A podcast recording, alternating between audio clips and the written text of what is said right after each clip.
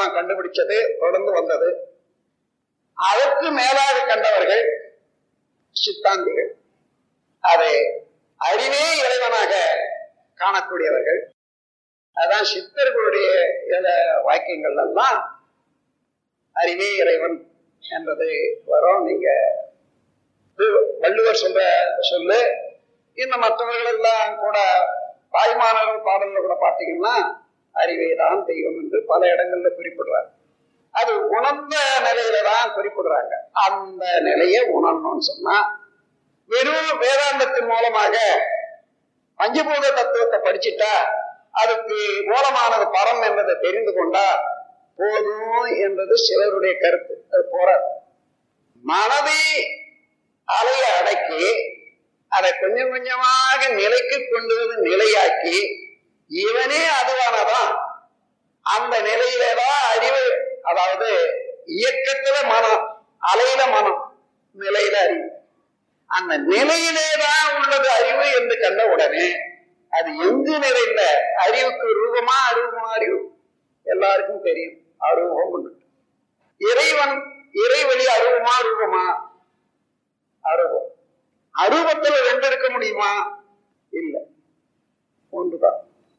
அங்கே இறைவன் என்று சொல்றா இடத்துக்கு தகுந்தவாறு இங்கே அறிவு என்று சொல்ற அதை கண்டவன்னா அகம் பிரம்மாஸ்மி சொல்லுவோம் தத்துவம் அது நீயாக இருக்கா? எந்த இடம் எந்த பொருளை எடுத்தாலும் அது பஞ்சபூதங்களால் ஆனது. அது பழத்துல இருந்து வந்தது. அதுதான் நீயும். உண்மை எடுத்துக்கொண்டாலும் அப்படித்தான். ஆகவே நான்கு வேதங்களாக வந்தாலும் சரி ஆராய்ச்சியாளர்கள் சொல்லிய கருத்தானாலும் சரி பிரபஞ்சம் விரிந்திருக்கிறது.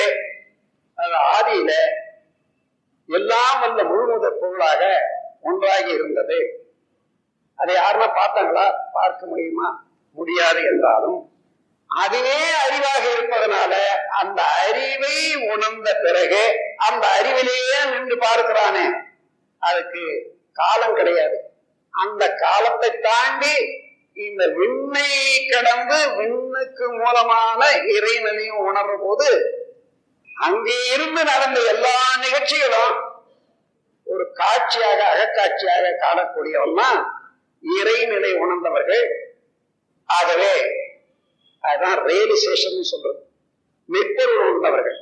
மெய்யுணர்வு என்று சொல்வார் அதுவானால் அதுவே சொல்லும் என்ற வார்த்தையும் அர்த்தம் வித்தை என்றால் பிரம்ம வித்தை அதை கண்டுபிடித்து அதுவே நானாக இருக்கிறேன் என்று சொல்லக்கூடிய உணரக்கூடிய வித்தைதான் இந்த உலகத்தில் உள்ள எல்லா வித்தைகளிலும் மேலானது. வித்தை என்றால் பிரம்ம வித்தை உயர்வு ஆகும். வேதாந்தம் பேசுவதால் கிட்டிடாது. அத்துவிதமாகி அவன் எங்குமாகி?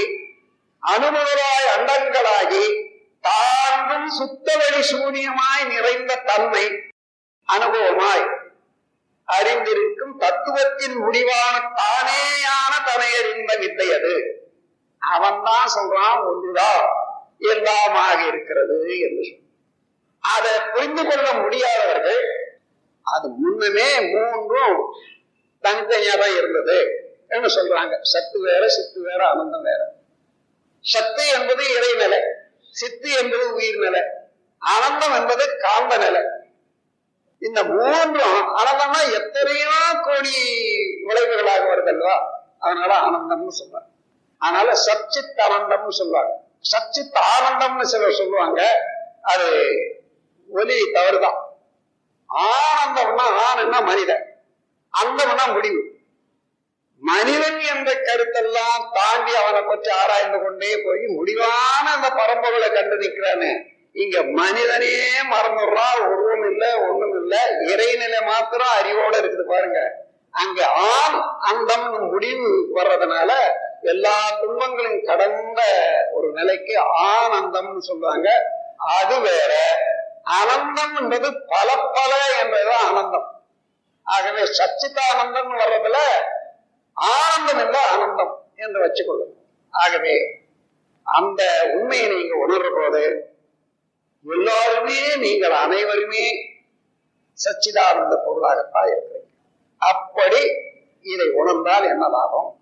மனிதனாக வாழ்ந்து கொண்டிருக்கிற இந்த உலகத்துல ஒவ்வொரு இடத்துலையும் காலத்திலையும் நமக்கு தேவையே அல்லது துன்பம் வர்ற போதெல்லாம் அவ்வப்போது அனுபவத்தை கொண்டு போக்கி கொண்டிருக்கோம்.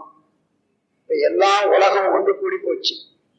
ஒவ்வொரு நாட்டிலும் உள்ள மக்களும் எல்லா நாட்டிலும் வாழணும் எல்லா நாட்டிலும் உள்ள மக்களும் எல்லா ஒவ்வொரு ஊர்லயும் இருக்கும் இந்த காலத்துல போய் நான் அந்த ஜாதி இந்த ஜாதி இந்த நாடு அந்த நாடு என்று வேறுபடுத்திக் கொண்டு பிணக்கு வைத்துக் கொண்டு மனிதன் வாழும்போது துன்பம் தவிர இன்பம் அடைய முடியாது.